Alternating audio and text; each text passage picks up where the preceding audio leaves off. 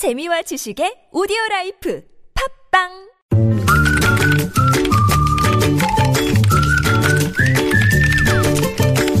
뉴스보다 재밌고 뉴스보다 뜨거운 무적의 댓글 시간입니다. 시사 칼럼니스트 이승원 씨 모셨습니다. 어서 오세요. 네, 안녕하세요. 자, 첫 소식은 뭔가요? 네, 올해 국가공무원 9급 공채 시험의 접수 인원이요 역대 최대 규모를 기록했습니다. 예.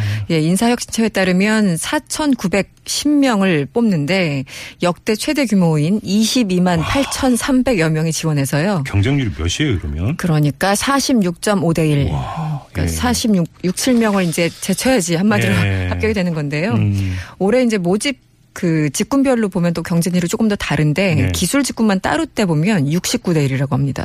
이거 엄청나죠. 예. 아, 사실 예전에는 선발 인원 자체가 좀 적었기 때문에 올해보다 경쟁률은 더 높아진 경우가 있었는데요. 음. 아, 소수점 빼고 말씀드리면 2014년에는 64.1이었고요. 그때 만만치 않았던 거죠. 어, 64대 1. 음, 그러니까 올해보다 훨씬 더 높았던 거죠. 네. 그리고 2015년에는 51대 1, 음. 지난해에는 53대 1.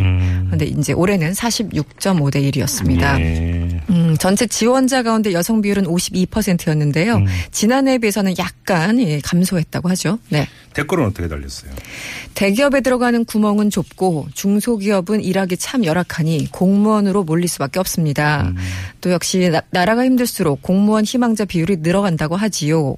또 어떤 분은 공무원 준비하려면 대학은 가지 말고 아예 고등학교 졸업한 뒤부터 바로 준비하는 게 이득일 것 같습니다. 실제로 이런 고등학생들이 있다면서요? 실제 그렇죠. 예. 네. 그리고 또 직장 먼저 들어갔다가 나중에 대학 가시는 분들도 있고. 예. 네.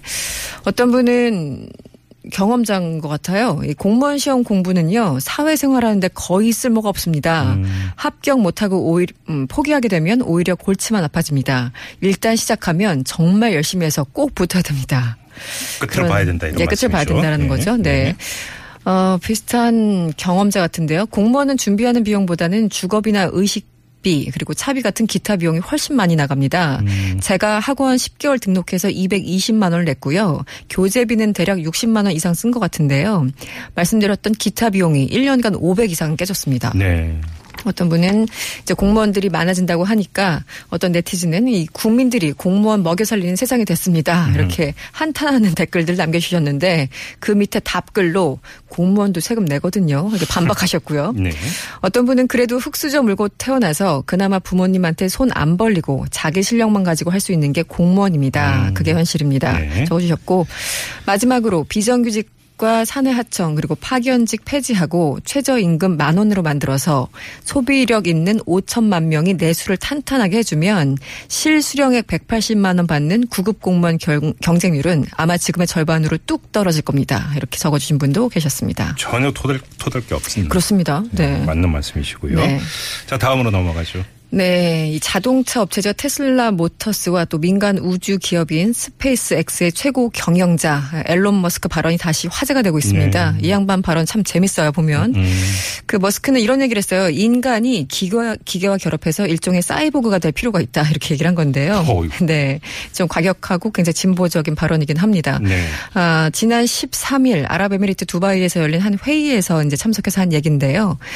어, 이런 얘기를 했어요. 시간이 지나면서 생물체의 지능과 디지털 기능이 더 가깝게 결합할 것이다. 이렇게 예측을 하면서 한마디로 새로운 종류의 뇌가 나타날 것이다. 뇌요? 네. 오. 그러니까 인간의 뇌가 훨씬 더 이제 진보한다라는 거죠. 어떤 네네네. 기술을 도입하면. 네. 그러면서 머스크 회장 스스로도 더 진보된 인공지능, 그러니까 AI에 대해서 나 스스로도 두려움을 느낀다 이렇게 얘기를 하면서.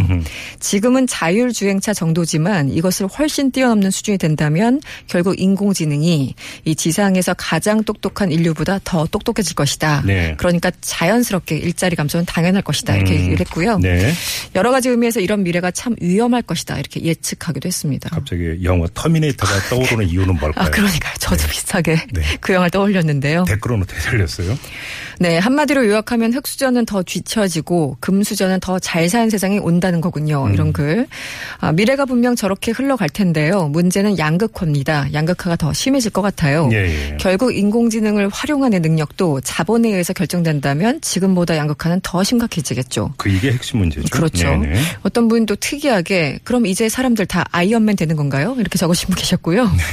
네. 아이언맨 정도 된다면 사람들도 한번 좀 시도해 볼 만하다. 이렇게 의견 나눠 주실 수 있을 것 근데 같아요. 모두가 아이언맨 되면 아이언맨 되는 효과가 별로 없는 거예요. 그렇긴 하군요. 네. 네. 네. 어떤 분은요, 이분 여기 왜 이런 글을 쓰셨는지, 내 두피를 사이보그화해서 탈모를 없애고 싶다. 아, 이런 분들 꼭 있어요. 이 맥락과 상관없이 네. 하고 싶은 얘기만 하시는 분들. 음. 또 어떤 분은 우리나라 대통령은 이미 로봇입니다. 머스크, 당신은 시대에 뒤처졌어요. 이렇게 난해 한 글 적어주셨고요. 예. 어떤 분, 아, 빨리 퇴근하고 싶다. 이분 여기 이 글을 왜 적어주신 거죠? 개인적인 하소연을 여기에 적어주셨는데요. 네. 지금 이 시간 빨리 퇴근하지 않았을까 싶습니다. 네.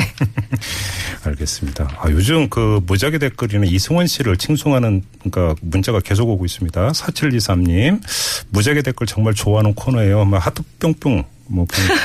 세상 돌아가는 거에 대한 우리 이웃들의 생각을 생생하게 전해주는 댓글들 그 어떤 신문 기사보다 좋습니다라는 문자 보내주셨습니다. 네.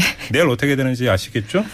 어, 네. 아무튼 참고로 이게 자작극 아니라는 거 네. 여러분 예, 좀 알아주셨으면 좋겠습니다. 그러니까 일종의 채무 댓글이라. 그러니까. 네. 이승원 씨였습니다. 수고하셨어요. 네, 감사합니다. 네.